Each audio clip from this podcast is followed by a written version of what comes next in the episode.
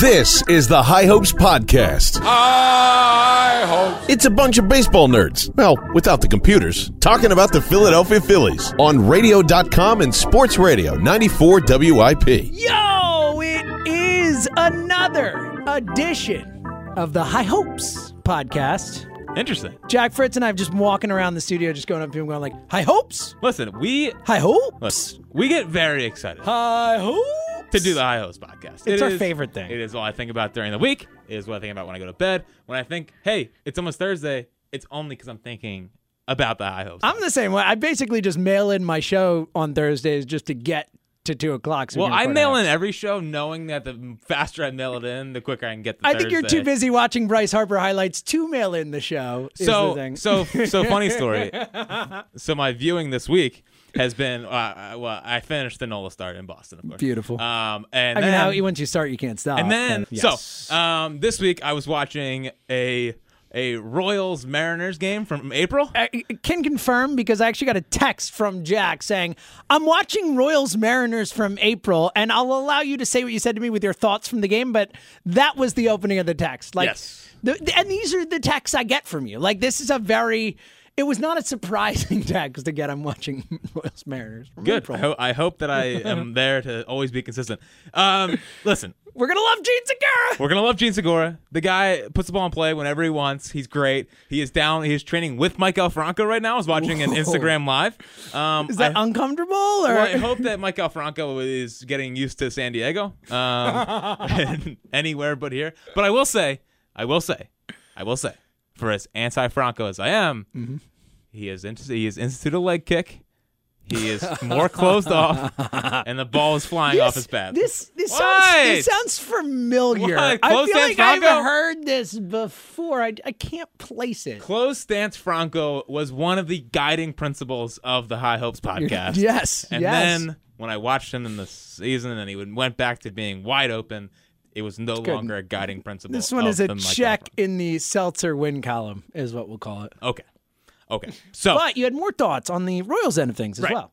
Mike Moustakas is good, and he's like, like, I just I don't understand. There's this growing faction that like going from Mike Franco to Mike Moustakas would be a lateral move, and I just don't think that's just not true. Like, sure, if you look at the the whole end of season numbers, like Mike Franco batted 19 points higher or whatever, like.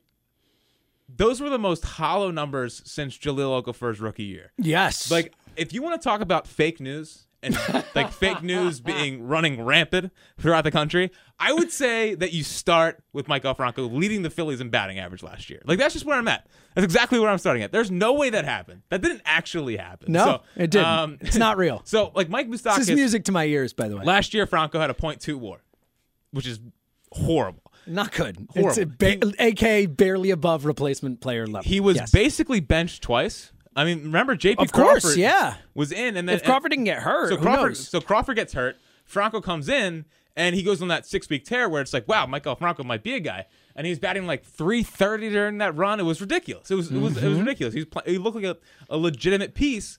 And then at the end of the season, he's back down to, to like his his final month. He batted two thirty two with like a two eighty OBP. He was the Mike Calfranco we know and don't love. Right. So, and like, here's the thing: is that Mike Franco, the thing that has crushed Mike Franco in the past, is that he he hits the ball on the ground and can't put the ball in the air, and that's the reason why he hasn't. And he's been able- not fast enough to beat out any ground ball. right. Um, although he did get a stolen base off of Thor last year, which, Which was the unbel- I funniest. mean- that was the funniest day of baseball I can ever. I like, I remember in a remember. while. Yeah. Like they, they stole six bases off of Thor, Which and is his problem, obviously, but yes. it was funny that they exploited it. Um, Which is smart. Why I don't know why more teams don't exploit it every time they play. him, Right. But anyway, So Mustakis is a guy that will will lift the ball, and, and if he's coming here, it's his In Bank this park, park, Like baby. he's played his, he hit 38 home in runs. Two years ago. Kauffman Stadium, I don't know. A lot of people probably don't know park factors and all that. Kansas City, one of the toughest places to hit in all of baseball, is at us extreme pitchers park.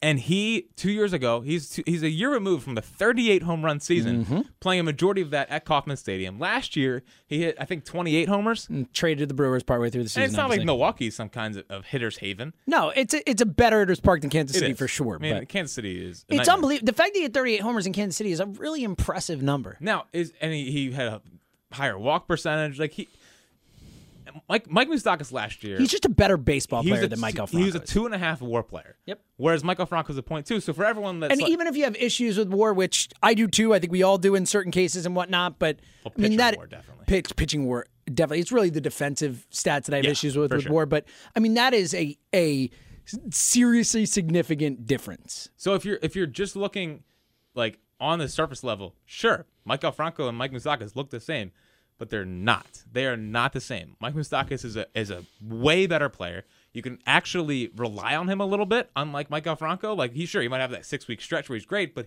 ultimately he's gonna gonna go back in the tank. I get that he's gonna be 26 this year. I just I don't think I don't think you can go into next year trying to make a run, trying to compete. You add in Bryce Harper, and I don't think you can trust a black hole like Mike Alfranco being in your lineup. And to go get a Mike Moustakis, it's it's a definite upgrade. It's only going to be a year or two contract, and then you can bring in Alec Bohm. And if even if you sign Mike Moustakis to a two year contract, that doesn't take you out of the Arenado sweepstakes or the Rendon sweepstakes. Like you can move Mike Moustakis if you have to. Absolutely. Like it's a it's a, he's a he's a very Stopgap. fine, very fine stopgap that's probably going to hit 30 home runs. Here. It's it's I I would say it's a really nice stopgap for that type of thing you're looking for. I think he's a perfect fit for a year or two. Alec Baum, by the way, up to what 65th best prospect in all baseball, according yeah, to and Baseball honestly, America. honestly, that's too sh- too Too low. It's too low. I'm I'm Pe- very excited about Alec Baum. people are really really discounting Alec Boehm, like, and everyone's freaking out that he didn't hit a home run last year. It's like the guy was injured. Like, can Yeah. we just give it a rest? The guy for Alex throughout his college career was a guy who didn't strike out and had legitimate pop. Was it like Chris Bryant level pop? No, he was not hitting 34 home runs in college and being ridiculous. But the power is going to be It's there. it's real. and he's just he's just getting better. Like f- relax with Alec Boehm. He is going to be a, s- a very good player. I a hundred almost per- said star. a hundred I'm percent that agree with you. close. And it, look, and and the 65th prospect in baseball, according to Baseball America, is nothing to sneeze at. I mean, that is a legitimate. He's a legitimate, legitimate prospect in their eyes. I mean, that is you know, it's a legitimate spot. The top anyone on the top 100 is an impressive number. You know, so um, all right. Let's get to it. Uh, we got a lot to get into today. Shout out to Roy Halladay, Hall of Famer Roy Halladay. We'll get into that later, but um, let's get real quick. Obviously, nothing has really changed in the last week since we talked. Well, I mean today. Well, except that's what. Yeah, that's where I'm going. You threw me off for a second there. I'm like, wait. huh? I'm like, what? Except today, AJ Pollock, the Dodgers. I think a nice contract for what it's worth for them. Four years, fifty million. It's the right type of number for him. I, th- I thought he would get more. Um, I think we can officially cross the Dodgers off the Bryce Harper suitor list. Now that might not stop Dodgers fans from thinking that, but yeah, I would say that the Dodgers are out. and they're out. Uh, which means, and we've talked about how the Nationals are a paper tiger. Bryce Harper's going to be a Philly, as it's we said just- on this show. It's just like, let's go. So, what are your thoughts on why Bryce Harper is not a Philly yet? I have some thoughts too. Listen, Bryce, this is from me to you, and maybe Scott Boris, because I'm sure that all two, both of you are listening I think, to it this ha- podcast. I think it has to go through Scott Boras. right. so. So. Scott and Bryce, I know you listen to the podcast because you want to get the, the correct gauge on Phillies fans. which is the only place to come Right. if they want Right that. now, now listen to me. This is very serious. Real quick for for those who can't see, which is everybody listening to this, Jack is doing the thing where he's pointing to his eyes and he's like, "Look at me, De look at Niro. me, look at me." It's yes, very De Niro. Yes, yes. Just sign, baby. Just sign. Just do it. Just do it. just, do it. Just come on home. What are you waiting for, buddy? Like, you the, the Yankees are not going to get on board. The Dodgers are out. The Cubs and their fraud ass Theo Epstein operation out there can't afford to pay anyone because of Yes, how the World Series because champs of from, how- uh, two years ago, but yes, because of yeah. how bad of a GM that Theo Epstein is giving out contracts. They can no longer afford to play you with Chris Bryant and Anthony Rizzo because their fraud GM Yeah, is bad. Well, they have to And sign those guys, that's for sure. So The Brizzo, as we like to call it. Brizzo, just come on home. on home, Bryce. like, You don't have to keep on this like cute little waiting game. Like you can just say, "Hey, Philly, like I'm coming home. I want to be there." We can announce it next week. You can announce it on this podcast if you want to. Sure. I'm just Oh, I- saying yeah, we'll do it. I had to think for a sec, but we'll we'll do it. we will take that. If if you want to announce it here, we're we're willing. I don't. I being real for a second. I don't know what you're. I don't know what he's waiting for. Uh, so I have a guess, and it, it's a purely uh, uh, look. This is a hundred percent a guess, and it'll probably turn out to be true. I think they're waiting for after the Super Bowl. I think they're waiting for no football talk, no nothing. The Super Bowl's over. There's nothing but, you know, the, the middle of basketball season. Hockey, no one cares about. Sorry, Jackie Pucks. You know me. Love my Um, I think they're Bucks. waiting for after the Super Bowl. They're going to allow that Monday to for people to react to Super Bowl, and then I think it's in those next couple days. I think they're waiting for the sports landscape, for E ESPN, for everything, for only one thing to be there that matters, and it's Bryce Harper sign. Well, what if That's it- my guess, and I'm, I could be totally wrong, but at this point, we're trying to figure like we're as we're saying, it feels like it's a lock that he's coming here to your point, like why why why not yet? I think there could be other reasons. Pure hypothetical guess. Waiting for the landscape to be completely open and it to be the number one thing. And it'll be the number one thing anyway, but just nothing else to interfere. Well, what if he did it this Saturday? Well, I don't think they're going to ask. You think a Saturday? I think a weekday. I think it's gonna be on a Saturday. Really? Why? Just a gut. Ooh. All right. I'm just I like saying- it. I mean, oh, well, if we're, I don't know, just, just a gut. So this Saturday, and look again. If, if I think There's if- nothing going on this weekend. Well, that's my point. If you're gonna, I wouldn't. If if it gets to Monday, I'd be surprised if they do it during Super Bowl week. Is my point. I guess if they did it over the weekend, possible or tomorrow, possible. I mean, I wonder what a lot of Manny- people talking Pro Bowl. Obvious. No, Yeah, people love the Pro Bowl. Um, I have a, I don't, I, I kind of agree with your theory. Maybe they're just waiting for the most pub possible. that's the, and again, this is me trying to make sense of something that right now just doesn't make a ton of sense. and like, what's going on with Machado? Is he just gonna have to take the White Sox offer? I think he might. Well, I think it's one of those things where it's like, look, if the Phillies don't want to sign both, which we're kind of leaning towards that right now, right? Yeah, is yeah, our yeah. guess. So if they don't want to sign both, I don't know what option he has. Like I think he's hoping that some mystery teams come in. The issue for Machado, which I don't understand, is once the Phillies sign Harper, it's like your leverage is gone, bro. Like I don't get it. I'm I'm re- I, I'm I don't know. I don't have a good answer for it. I don't know what he's. If I were him, I would say, screw it. I'm signing first. I'm not going to get what Harper's getting anyway. I'm just going to sign and get the most I can. Now, what do you make of every beat writer, every like national guy going silent on the Harper Machado? stuff? I thought it was really, and you tweeted about this. I thought it was really fascinating that maybe it means it's coming to a head, or maybe they didn't. Uh, or it want- just means there's nothing new to report. Like they just but they haven't- were they were reporting nothing anyway. Yeah, but there was at least the meeting got reported, the meeting's coming up, the reaction to the meeting, this and that. Like, there's no movement now. I mean, I, I'm uh, for what it's worth, I'm surprised we haven't had a, a new mystery team report Yeah. in here anywhere because at this point, like we've discussed, I don't know where else Boris and Lozano can go with this. I don't know what they can do to create more of a market than there has already been because the market has played out in a really damaging way for their cases. Also, it is kind of fitting that all the stuff is coming out today um, after the Hall of Fame stuff. So maybe they didn't want. I think that's part of it too. I mean, you saw who was it? It was uh, Jeff Passan. I think reports a couple days ago or even yesterday. He's like, "Hey, get ready for a lot of re- relief pitchers to sign, like the blah blah blah, whatever." Nailed it. I mean, we saw Brad Brock go today. We saw Hunter Strickland. I'm sure we're going to see others. Uh, well, I can tell you what that uh, Bryce Harper's not going to Seattle to play with Hunter Strickland. They he is not. do not like each other. He is not. No, they're not fans of each other. I would say no. Yeah. Um, I- Buster Posey will sit this one out as well, in case you're wondering. Yes. I, I I legitimately hate Buster Posey. I, I hated him for that. I thought, and I didn't. Th- for that, I didn't blame him for that as much. I hate him for the the cousins thing and the home plate change and all that stuff. But I uh, He I- has in that spot I single-handedly- didn't blame him as much because I thought Hunter Strickland was a total asshole and deserved to kind of get his ass beat in that situation because I thought he was in the wrong. But still, even still, you're his catcher. Like, just do something to mollify the situation. Whatever you got to do. Like, you don't have to like 100 percent defend your guy, but you have to somewhat have his back. Mm, he's he's not a baseball player. He's he's he's a he's a beta. Hall of Famer Buster I Posey, can't say right? it. he is he is he has done more to hurt baseball than anyone than anyone involved in the sport with his stupid freaking. Wow. But I hate the Buster Posey rule. It's the worst rule. It's the worst rule in sports. I hate the rule. I agree with you. I think it's a dumb, stupid rule that was reactionary and wasn't thought out. It was like, oh, or, or the best player on the World Series champs got hurt. Oh, And I think that was it. It was terrible. I agree. So my thoughts on the Harper thing and why he hasn't signed yet is I, I kind of get the feeling that the Phillies maybe Boris needs them to make another move to help out one of his clients while Harper's still out there. Like Pollock signs today, and I thought Pollock was gonna get hurt by um by by Harper not signing yet, but turns out he didn't really get hurt. Like he just signed first. No, he still signed for less than he wanted. He, there were reports he was looking for four for 60, ends at four for 50.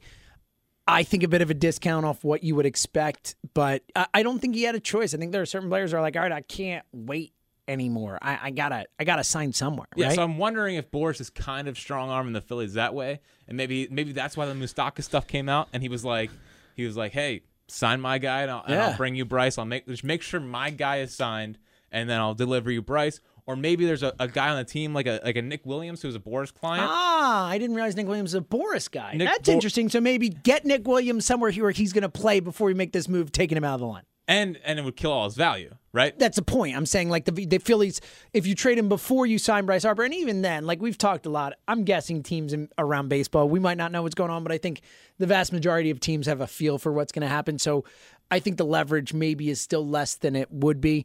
But yeah, once they sign Bryce Harper, it's like, all right, he's a bench guy. Why would we give you something valuable for a bench guy? It takes some of that leverage Yeah, away. and Boris doesn't want that to happen to one of his clients. He would Absolutely. he wants to see him play somewhere else and and uh, get a contract and make him more money, and, and of course. and it's been reported that the Marlins have been interested in him, so maybe there's some kind of deal there, give him playing time. I don't know.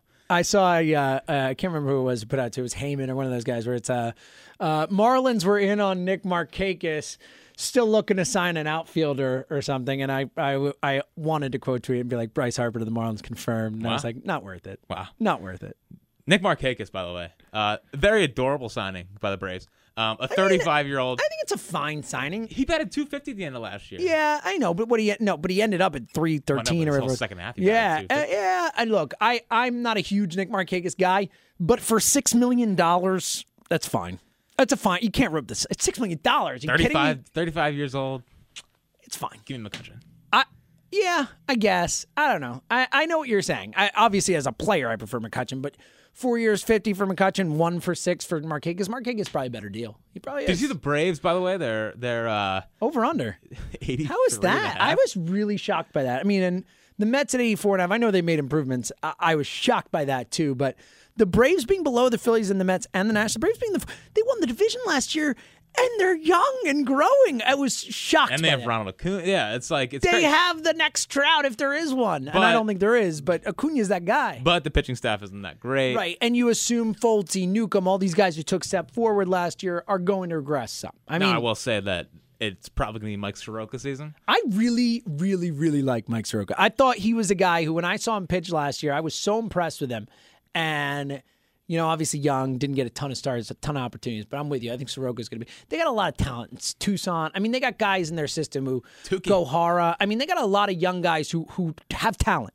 So I think it's going to be interesting. It was interesting that the number was so low. I will say this the NL East is going to be the most fun it's been maybe in my lifetime. It's the Like, best division in baseball. Like I can't remember a, a time in my life when f- there's four legitimately good teams. Yep. And when the Phillies add one of these guys, like the, the, the it- so let's say let's say Harper signs here. Obviously, he just shunned the Nationals, so that's going to make that rivalry Mm-hmm. Oh, even more. it's great. CBP South. You've already got the Braves Phillies thing from last year, which will carry over two young teams, the rebuilds kind of aligning, and then everyone hates the Mets, so Yeah. that works well too. But I I, I I love when the Mets are good oh, it's great. because I the the Mets Mets Phillies is the best rivalry in the city. Like f- from a pure hatred standpoint, like Wow. You, what, you think? I think over- all the other I think all the other ones are just more made up. Like Eagles Cowboys. You Yeah, mean- like we got we gotta hate the Cowboys. Like I uh, know what you're saying. I, there's more. It's more uh, uh, natural with the Phillies Mets because I- it is Philly, New York, and all that. But Okay, w- whatever. I'm just saying that like I know what you're saying. I'm saying from I'm saying 07 to 09, Phillies Mets was the best. there, in my lifetime. There's not been a better rivalry in this city. Now you were around for the 90s. Yeah. Um. you were it's a- like you were the like Met- what Phillies in college in the 90s. is that is that right? high school. You were in college. Is that your senior year Phillies in Braves 1990? early '90s was fun. Um. All right. yeah, but it was fun for one year though. Yeah, wasn't it? it? was. It was just one year. Well, for obviously sure. the, the the NFC East in the NFC East in the '90s amazing. was, legit. It was e- legit. I, look, it's a. I, I'd have to think about it. It's a fun one. It's I'm a just good saying that question. I'm- I mean, Sixers Celtics in the '80s. I wasn't alive for it, but that that's legit. I thought that was like your high school days. You're you're cute over there. Thanks, buddy. All right, enough enough jokes about my age, I'm just saying that which the, is incredibly old. the yes. NL East, the NL East. People is listening going- think I'm like 50 I right know, now or something. I know. I'm The not. NL East is going to be a lot of fun. Like I, I'm thoroughly en- uh, looking forward to the fan bases are going to legitimately not like each other for the first Oh, time in a while. forever. I mean, look, well, I think also part of that comes from just like actually being able to care about a good Phillies team again. Because, yeah, when you're bad, you don't really care about the right, no matter who's good. You're just like, eh, whatever. Yeah. For us to be able to, and then to your point, these teams all getting better, all competitive. It's going to be a Harper tough leaving the Nats. division. Yeah. Well, that's, I mean, that's a whole nother level to it, which is just, just awesome. Suck it. Um, all right. Um, we'll get to the Hall of Fame in a little bit. Any other kind of rumblings or news that hit you this week? Uh, still a lot of names out there. Dallas Keuchel, those types of guys. Kimbrel is a name the Phillies have been locked into a lot. I think they're kind of just wait. Like I think Waiting on, everything i- waiting on it. i- is is waiting on everything else. I really I don't think they're gonna make a move for a starter unless it's like a Keuchel end of the end of February, early March. He's not signed anywhere and he doesn't want to play for the Reds. Maybe they get him on like a cheaper contract. Maybe that's like something they could do. Which we would be fine with in that case. Yeah, I'd be fine with it. Um, so then you're heading into next season, and you you're the Phillies have to make sure, like the, the one they have a bunch of guys, right? The Phillies have a bunch of guys with talent, but you're not 100% sold on them being a part of the future. So like when you're looking at the staff next year, like you need you need a Nick Pivetta breakout season. Which, by the way, quick tangent.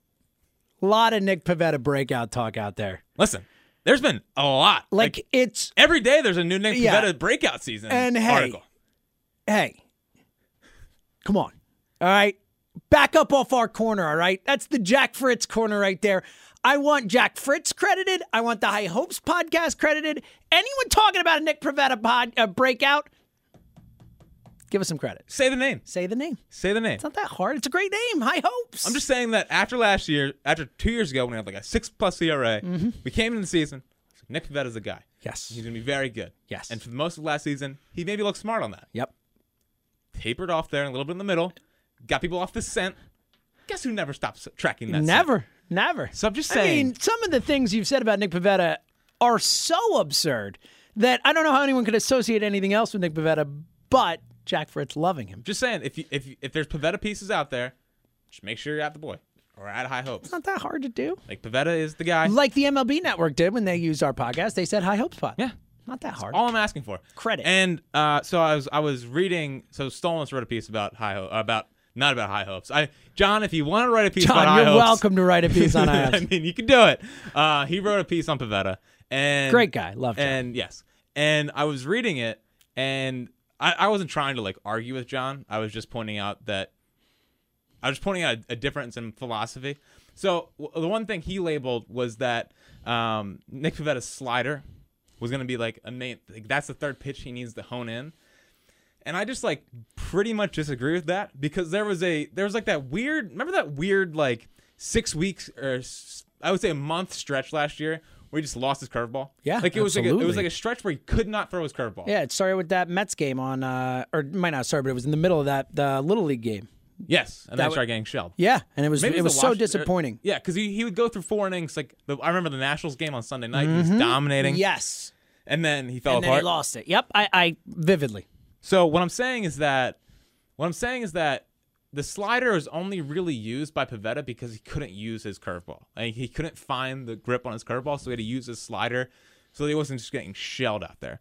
And uh, Matt Winkelman wrote a piece about how um, he struggles with runners on base and like how everything skyrockets. Whereas, so like when when when when Pavetta and Nola are out of the windup together, their numbers are pretty much in line, which just makes me which is really impressive. gives me butterflies. yeah, And then when he when he goes to the stretch, stretch. Pavetta falls apart. sure. And he definitely Which falls- is a thing that we've seen with pitchers in the past. There, I mean, it's it's a thing that happens. right. So Pavetta when he when he goes to the stretch kind of falls apart a little bit. He, I feel like when I watch Pavetta, he doesn't totally have a plan for for especially left-handed hitters and when guys get on base. Left-handed hitters especially. Like when I'm looking at it from that perspective, he needs to have something that goes away from left-handed hitters. And I just think that more than a Slider's slider, going to go in on him. more than a slider where when i'm thinking tunneling perspective like it just doesn't look the same like when you from a tunneling perspective you want all of your pitches coming to out look this, exactly the same or come as out. close to as, as the release point, the motion. Every, you want it to be as consistent as it can be. and when i watched pavetta's slider, la- slider last year it wasn't that way like his curveball and fastball were two different looks But the changeup is something that you can learn to throw out of the same arm slot and looks natural, looks normal. You can throw a four seam changeup because he throws a four seam fastball, so it has the same kind of spin on it.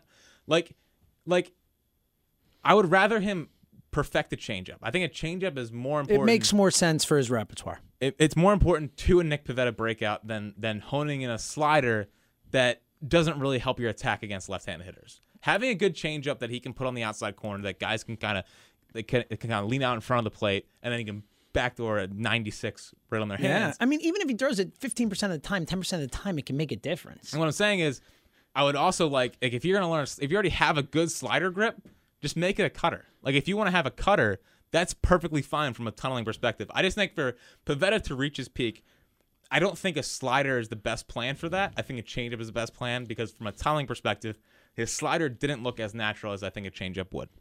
Fascinating stuff, Jack. That was uh, like, I very rarely am, am interested in what you're saying, but that was, no, I'm kidding. I'm kidding. I love what you say. I think a lot about Nick That was Pivetta. really interesting stuff, and, and hopefully we can get Nick on this pod at some It's our point. white whale. Yes. Nick? And then you could talk to Nick and be like, Nick, Nick. listen. You could do the eye thing. Look at me. Look at me. Look at you. We got this. Listen, when, uh, and if he wants to get really crazy, and if he wants to actually be a Cy Young candidate and strike out 300 guys a year, learn a Which splitter. is so hard to do, by the way. Learn a You know how splitter. many Phil- real quick, you know how many Phillies pitchers have ever struck out 300 guys in a season? Schilling did it twice.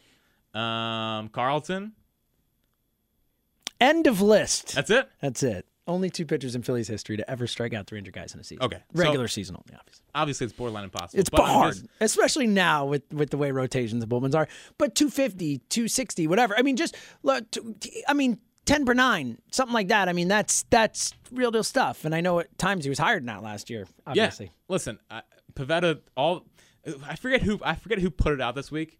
Um, but he was like, either Nick Pavetta is the biggest outlier we've ever seen, or 2019 is going to be his breakout year. Yeah, well, Which I look. think, I think that's the best way to put it's it. a in great well perspective. it's a great point because when and they're not wrong when you look at the history of guys who have struck out as many guys per nine as he does and walked as few guys as he does per nine like it usually leads to breakouts to great pitching i mean that it's just the numbers bear it out Yeah, I mean, when historically. you when you strike out as many guys as he does and walk as little as he does, that usually lends itself to a breakout. Now, Exactly. I don't think you can. Ju- I don't think you can just look at the numbers and predict that because when you when you physically watch him, he doesn't have a good plan against left-handed hitters right Yep. now. Like that's just the way it is.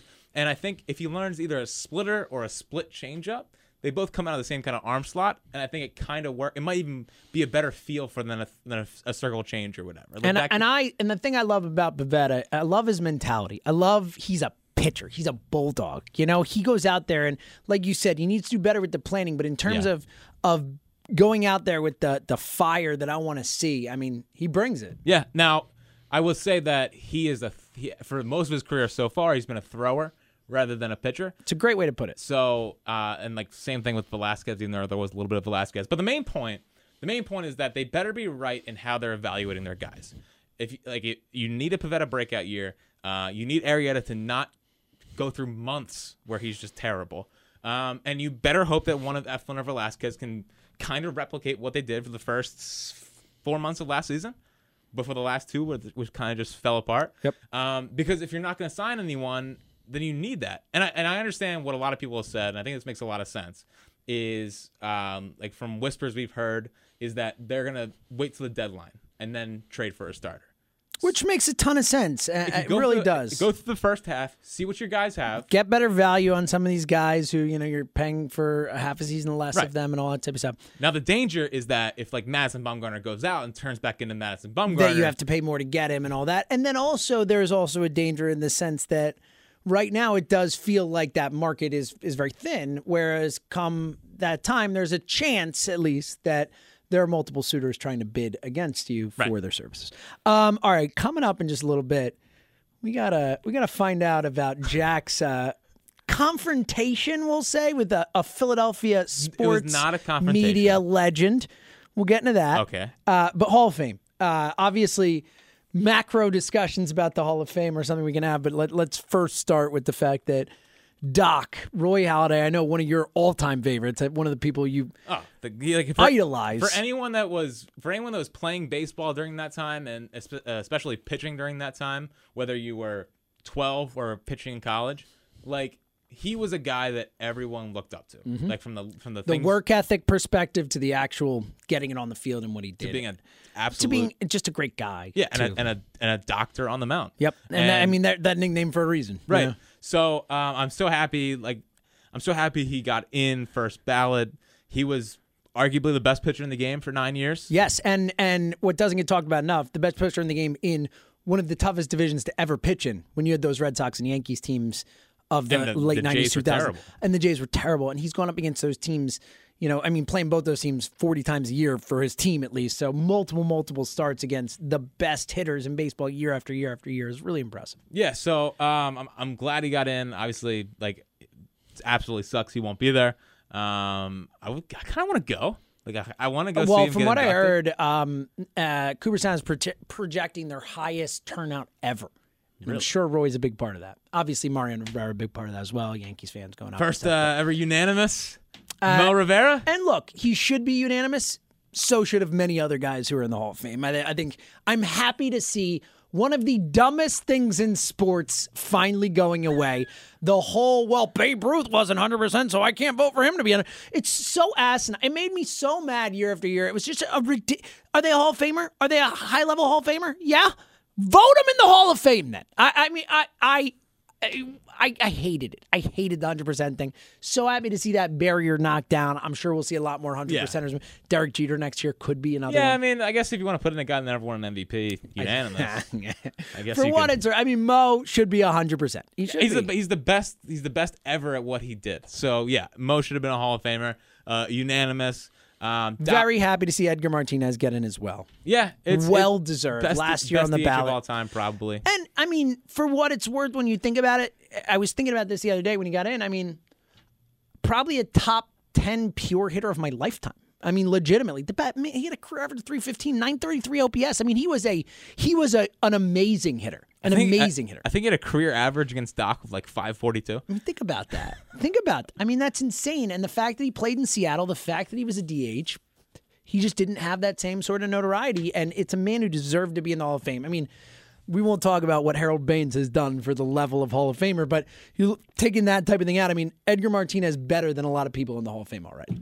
Yeah, I would agree. So he's in. Uh, Musina, like I get the Musina case. Yeah, I It think he's just- Hall of Famer. It's just not. He's not a high level Hall of Famer. Listen, the guy was never. He's like the fourth best pitcher in, in baseball at his, at his peak. I would say. Well, all right. So let me counter that with: Do you think Bobby Abreu should get in next year? Okay, good. So we're on the same page with that Listen, because a I'm- lot of the people who have similar outlooks on baseball that you and I do, you know, a, a statistically driven or interested in that type of stuff, looking at all different types of things.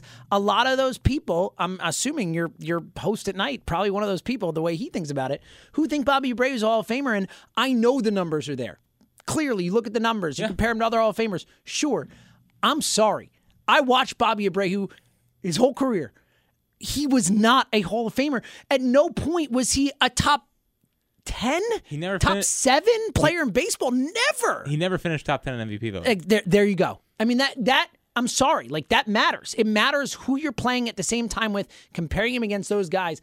I man, I I, just think I think I think the eye test is more important. In the I Hall of Fame. totally agree with you. I to- we get so wrapped up in the stats thing, especially with this sport compared to all others. I am so with you, Jack. I watched Bobby Abreu's whole career. He wasn't a Hall of Famer. He just He's- wasn't. He's not a Hall of Famer. He's not. and people are people are put, putting his numbers against Tony Gwynn. I saw that, and and it's your buddy Ryan Spader. mean, I really, love- I love Ryan. Yeah, he's great. I love his inform- one of the best follows on Twitter. Ace of Spader on Twitter, like uh, just a great follow. So much information, fascinating stuff, dude. That's asinine. Like I'm sorry, man. I w- old enough to remember Tony Gwynn's peak. Tony Gwynn was that was during your a college. career? hundred times that. Yeah, a hundred times later than Bobby Abreu was. He just was. No, I know, and like everyone is getting a little bit too obsessed with the numbers. I agree. Like Stone Hall of Famers. Like when I watched Doc Halliday for his peak, he was best pitcher in baseball. Yep. When I watched uh, Mariano Rivera, best best closer I've ever seen in my life. Yep. Um, no, I mean there's pl- there's players at their peaks that are probably. Listen, my favorite Mariano Rivera stat. I love that you tweeted this out. This is uh, like this is one of the more unreal stats that you could ever hear. More people have walked on the moon than have scored on him in the postseason. He's pitched something like 140 something innings or something in the playoffs with 11 runs. It's unbelievable. 0.7 ERA in the playoffs. It's unbelievable. Yeah, he's- and a 0.7 whip for what it's worth. Right, Just, he just is- unbelievable. He, he was when I watched him, he was a Hall of Famer. I got into baseball at the end of Edgar's career, but um, just from watching some Old guy remembers Edgar. He was Right. great. And Mu- Musina's kind of in the in the same thing. Like I thought he was a fine pitcher, but like if he's a Hall of Famer, then Cliff Lee's a Hall of Famer See, I don't think it- that, that's one of those things where, and again, or I, Johan Santana. Now, see, and I agree with you. Like their peaks were probably better, but that's where you do have to. And I am more of a peak guy than a longevity guy. I care more about how great were you for a certain period of time. That's one of those things where you do have to find a way to make gradations one way or the other. And the fact that Musina pitched as long as he did, won 270 games, not that wins matter, but like the, the numbers. Well, he did in the AL East. Yeah, and th- the numbers are there. It's impressive enough to me where he's a he's a borderline in for me. I would put him in, but it's like the the lowest level of Hall of Famer. But I think he's a Hall of Famer. Yep. And I also think Kurt Schilling's a Hall of Famer. Well, I think Kurt Schilling is a better Hall of Famer than Mike Musina. Uh, Kurt Schilling should be in before Mike Musina. Granted, awful guy. Can't stand Kurt I Schilling. talked to J- I, t- I was asking Joe yesterday, like, w- do they let him make a speech? Oh wow, I didn't even think about that. Like, what- I, I, I mean, and look, and that's the that's the interesting thing about Schilling, and it's why I mean he's a Hall of Famer and is absurd, but he never cheated on baseball. Like he never did anything like that. It's just that he's like as big an ass as you could possibly be, Oh, and he's, listen, he's a bad dude. You uh, know, he's I- the worst. But he's a Hall of Famer. He was a Hall of Famer. Well, I mean, I- Ty Cobb's a Hall of Famer. if it, Tech Up killed a guy. I- really? He killed a guy. I mean, what are we doing here? Look, this is the Hall of Fame is not a moral judgment. Oh, was he a good guy? Was he a bad guy? No, sorry. It's about what they did on the field, and Kurt Schilling is a stone cold Hall of Famer Yep. in my mind. Yep. So, um, interesting next year though, because Jeter the only lock, and I think probably the only first time Hall of Famer next year. It's Cliff Lee, it's Abreu, it's guys like that next year who I think are are not, and certainly not first ballot Hall of Famers, and I don't think Hall of Famers to begin with. Um, what do you think about? I think the big three and Larry Walker's in a similar type of percentage, and I think Larry Walker, Larry Walker's a tough one for me. I think he's probably a Hall of Famer, but it's another thing with the Colorado part of it. It just, I never felt. Uh, but he, uh, I'm surprised McGriff's not getting more. yeah, well, there's similar types of. Uh, I mean, Walker is so tough to judge. I don't know what to do. I mean, his numbers are insane when you look at some of the seasons he had in Colorado. Yeah. and he did have a really nice career. I don't know if I put Larry Walker in. I Bonds, Clemens, Schilling, and they're different cases. Manny? And well, Manny's not getting in. I mean, it's just what it is. He's 22. percent It's a shame. I would put Manny in in a second, in a heartbeat. Manny, Manny Moore's a Hall of Famer. I just don't understand how you can justify Bonds and Clemens and then not put him in. well, I mean, He neither. failed it twice. Is that what people? are Well, they freaking out didn't about? get caught in baseball. I mean, neither failed a test in baseball. The Mitchell report for Clemens and and Bonds didn't get Balco, but he never got caught while he was playing.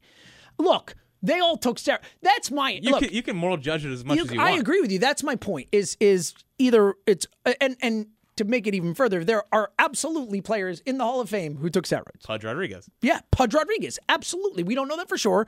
We're pretty sure he took steroids. We don't know. Part of those Texas teams, the way he looked, the way he grew, y- you, you think he did. Well, Again, And people are not gonna put Ortiz- casting aspersions, but People are going to put Ortiz in. absolutely. And he actually kind of got caught. Like didn't, but kind of did. You know, there were there were enough rumors out there. Point being that we don't know who did, who didn't. Barry Bonds, the greatest baseball player I've ever seen in my lifetime. Period. End of story. Roger Clemens, top two or three pitcher I've ever seen in my lifetime. Maybe the best, certainly the best numbers wise. They would got, you- they got to be in the Hall of Fame. It's silly. It's just, I, if I'm going to take my daughter, I, I used to always say my kid because I didn't have a kid, but now I have a kid. I get if I'm going to take Zoe Rose Seltzer to the Hall of Fame to Cooperstown, like my dad did when I was a kid, and it was the best time, and it was part of why I love baseball. And go there, and I'm showing her the history of baseball, and then I get to the 90s and 2000s, and I'm like, oh yeah, the the best player I ever saw played then, but he's not here. Like, How stupid is that? It's a museum that is that is supposed to tell the history of the sport, and all the John Feinstein's of the world with the the character clause. Really, Ty Cobb is in the Hall of Fame yet again. All right, enough. This is it's it's so stupid, Jack. Mm-hmm. I, I Now I want to ask you a question. yes, Roy, all right, we, you just talked about Clemens is one of the three best pitchers you've ever seen in your life. yes, and that's So- just you know Okay, so where where does Doc rank amongst the best pitchers you've physically seen? Well, Pedro Martinez in his prime was the best pitcher I've ever seen in my life. I have no problem saying that.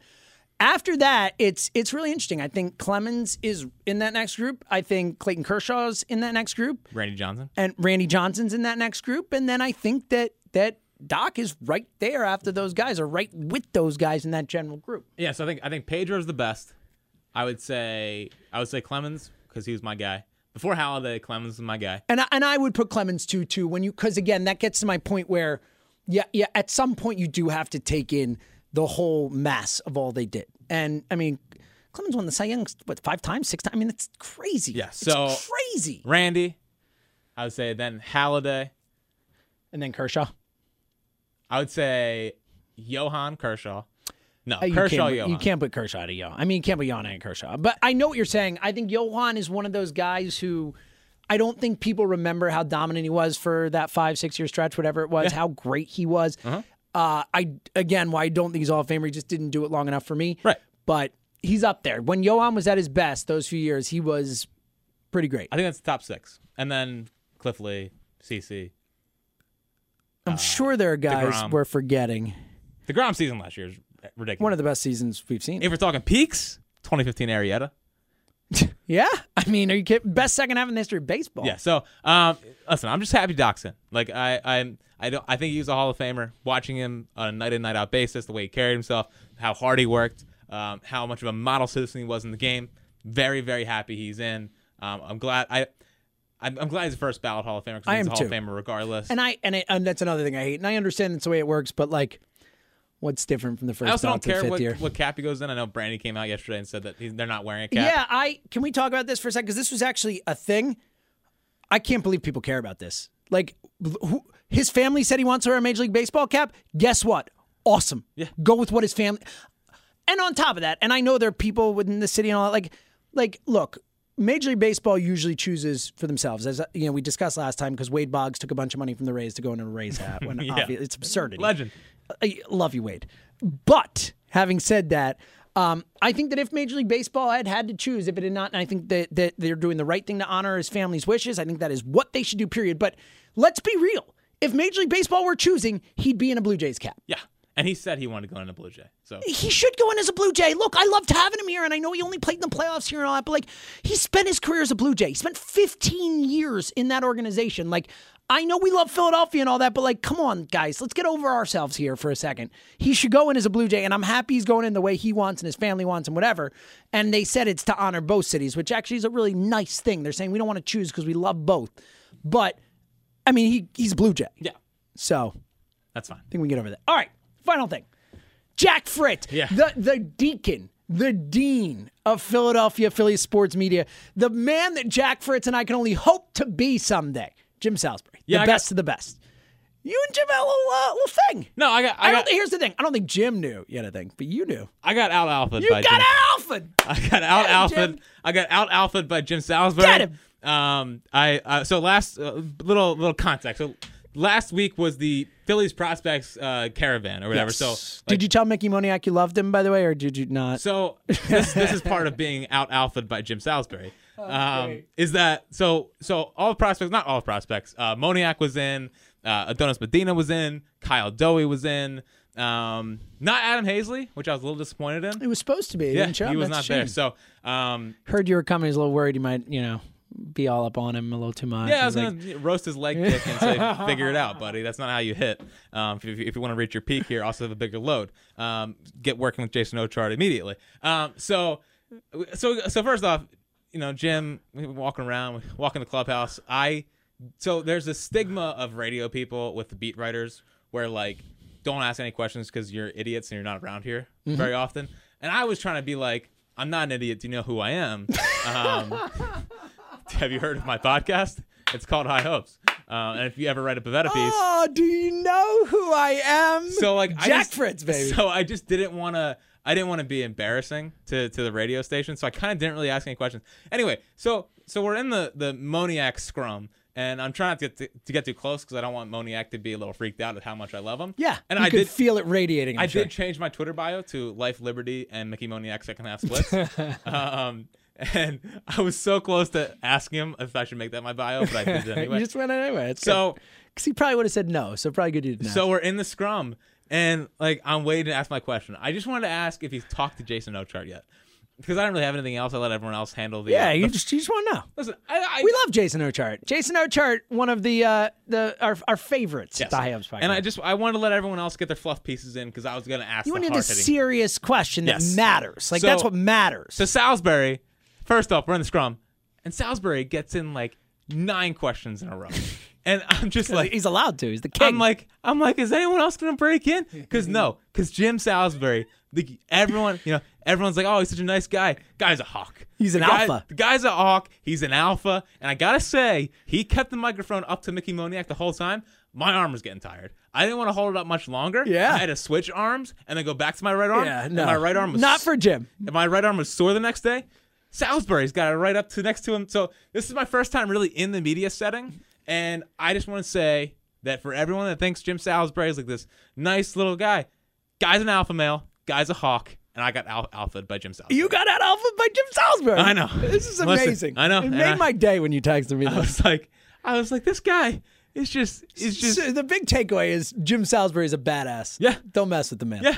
I was like, man, I did not expect this from Jim. He had like nine questions in a row to Mickey, and then at the end, when everyone when, when everyone was like starting to disperse, I was like, hey Mickey, hey Mick. No. What was the answer? I said, "Hey, Mickey, have you talked to Jason Ochoa?" Yeah, yet?" what'd he say? And he gave me this like, basically, I don't really know who that is. nice. Which I don't It's think is a good. great sign. No. um, Mickey, I I'm sure he will. I suggest you you get on it. Um, um, but yeah, he was talking about how like you know he started lifting the ball more, and his friends came down and made him feel more comfortable, and how like McCutcheon was at like uh, was hung out with the U.S. team at the World Ooh. Series in 2015. Like And that. now they're playing together, and he's excited to get to big league camp.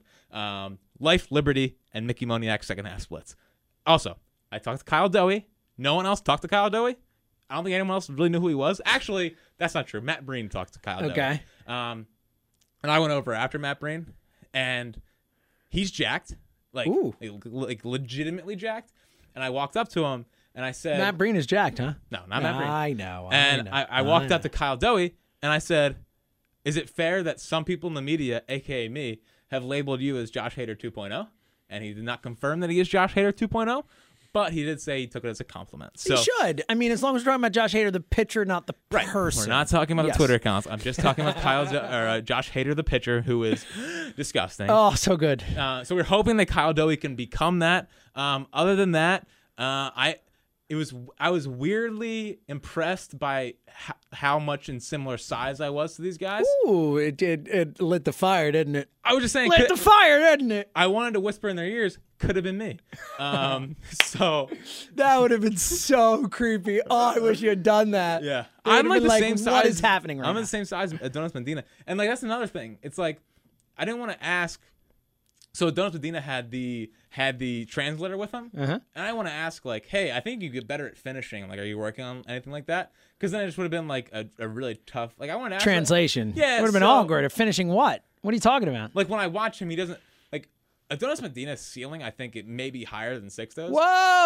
Because, dude- Sixto, by the way, the number 13 prospect in the top 100 in baseball America. Just saying. I just, I, I have visions of Sixto all the time. Anyway, Adonis Medina, I'm just saying that if he, if he really, if he really worked on finishing down and getting down the mound, I think he can throw even harder. Like, Wow. He kind I of. mean, he's already high 90s. I know. He, he like cuts himself off. I don't know. And I- It's mainly because he's super athletic and he has to learn how to pitch a little bit more. Um, but Medina's really, really good, and I would. He's another guy. Like I'm not sure I want to move him. Like I, I kind of want to keep Ooh. everyone Ooh, and keep them all, now, that, baby. now that they're all my children, I wanted them to all stay around forever. um, so yeah, I got out alpha by Jim Salisbury. What a great- he great runs that thing. place. Shout and out I to learned Jim. that. I learned that very quickly. Jim, if you ever want to come on the High Ups podcast and then out alpha him again on his own show, we'll take you. I don't, I don't think I can do it again. All right, so uh, we'll say it as we always do. Hopefully, we'll have an emergency pod coming. well, all right, I got two more things. Ooh, I was two more going to things. final thought things, or or in in addition to your final thoughts, I got one take, and then I'll save the other one for final thoughts. lay it on me. If the Phillies are serious about getting Mike Trout, they need to develop their guys better. Like you cannot have you you can't be spending money on Andrew McCutcheon and then expect to add in a Mike Trout. So you need a Moniac to fill left field. You need Bone to be third base. You need Luis Garcia to be shortstop. In order for them to really be a serious contender in in the Mike Trout sweepstakes, they can't keep giving money to aging veterans because their prospects aren't along yet. So what I'm saying is that like the addition of Jason Ochard, the other driveline guys, their investment in um, develop their minor leaguers as much as possible, I think is crucial when you're evaluating the the the payroll for a potential Mike Trout addition because you're gonna Mm-hmm. have Bryce Harper or Manny Machado, probably Bryce, for like 32 to 35 million dollars a year. Like I think if I had if I had to guess right now, Harper signs here for eight to eighty. Like I think that's what he's See, gonna- I think he's going to cross the 300 threshold, even if it's deferred money and stuff. I think they want that number out there. Okay, so how about this? We'll we'll, we'll come to an agreement. So eight two eighty is going to be the guaranteed, 'cause it's Mm-hmm. And then 35, there's the the extra years which or gets whatever. him over three thirty. yeah, Th- that's what I mean. It'll be something like that. I think I think you're right. I think the heart of the contract could be something like that, whereas the sticker price will be over three. right. The AAV is the only thing that matters. Absolutely. thirty five million puts him ahead of Granky. And opt outs and all that stuff matter in context. But right. yes, So you're gonna so if I'm if we're projecting the offseason during that time, you're gonna have the Harper contract, a Hoskins contract, a Nola contract. That's three pretty big money guys. You can't be dishing out fifty million dollars to Andrew McCutcheon. You can't be trying. To, Oh, I agree. You can't be trying to fill in holes because you're going to have to lay out 40 million for Mike Trout. So the the development of the young guys is just as important in landing Trout as clearing the bankroll. I As like clearing the that. payroll. I think it's a good take. All right, final thoughts, Fritzy. Final thoughts is that Odubel Herrera has been working out with Miggy every single day this offseason. Only guy down there. He is the, Ready he's to the go. first, First guy down first there. guy in camp. He ended last season at 232. That's how much he weighed, not his batting average, even though it, it almost got there. Close. um, um, he was weighing 232 pounds at the end of last year. He is down to 212, which is Strong. I'm here for it. He wor- he was there every day at 7:30, and they were worried that he wasn't going to be there because he's been a bit aloof in the past. There at 7:30, he was working out with Mickey. He's down 20 pounds. Odubel Herrera is going to finish top 10 in MVP this year. Whoa! What? I love it. He's going to finish top 10 in MVP. He is- Hashtag Pro Duble, baby. he is too talented not to, and now that he's, He's gonna put it all together. he and 27 is when a player reaches his peak. true, very It's- true. I think that's the thing with Odubel that we don't talk about enough is is that he's only 27. It feels like 'cause he's been here for so long, he's been like the best player on the team for a couple years, all that stuff. Young, still a young guy. And here's the other thing. Odubel Herrera was never he never played above double A. Like so he just he never That's had a great the, point. He's a Rule Five guy. That's a great point. he never had the development. It's a really, you know what? That's something that is not talked about ever. And the no one fact talks that he about didn't have how- that type of development. No one talks about how he was a second baseman playing center Well, he field. was a second baseman, yeah. And everyone's Absolutely. like, "Well, why aren't you a su- why aren't you a Gold Glover out yeah, uh, there yet?" because I was a second baseman my whole life. So- I just learned this. Right. Odubel, I think he is completely locked in, completely focused. If you get 162 games, uh, I, I'll say 145 games of locked in Odubel Herrera. Oh my god! I mean, that's that's that's the difference between first place and a wild card potentially, or that type of thing. I mean, it could be massive difference. So the official Jack Fritz posi- pr- uh, uh, prediction: Odubel Herrera, top ten MVP voting, and he's an All Star once again. It's a, a bold prediction. Okay. I like it. Uh, my final thought: rate and review the podcast. Do it for Jack. It makes him so happy, and also, Good week of reviews. ooh, really? Yeah, we got like three more. You gotta and send up me to some of 130. these so I can check them out. yeah, listen, that, listen. Give us reviews. It help helps us us. grow the podcast. Yes. we want to be the official podcast of the Phillies. All that fun stuff. Help us grow it. We really appreciate it. Um, And you guys are the best, so you can help us. We love again, we love the high hopes listeners so much. I'm getting there. I know what you're talking about. Maybe something coming, right? Little, little t-shirt. t-shirts. We're getting t-shirts. That was my So- other final thought. Uh, the first thing, listen, if I see a High Hopes listener at Citizens Bank Park with a High Hopes T-shirt, I will come up to you with tears in my eyes, say I love you, and I cannot wait for it. And then I'll buy you a beer Yes. or wh- or drink of choice or food of choice, whatever. Yes, I will can't buy wait. you whatever you want. If I see a human being other than me and Yes. you and people related to us Yes. wearing a High Hope shirt, you will never see a happier person. No, and and you person wearing the high hope shirt will instantly become my new favorite person, Yes. which is, you know, if you care about us, that's a nice thing, right? we love you. Of So course. So um, look out for the shirts. We'll we'll put out a link once they're all here. It might, I think they ordered them yesterday, so they should be here soon. So look for it. cannot wait. And again, rate and review the podcast. And we will either be talking to you one week from now or preferably an emergency pod. maybe Saturday. Maybe Saturday or maybe after the Super Bowl. Either way, can't wait. We'll talk to you guys.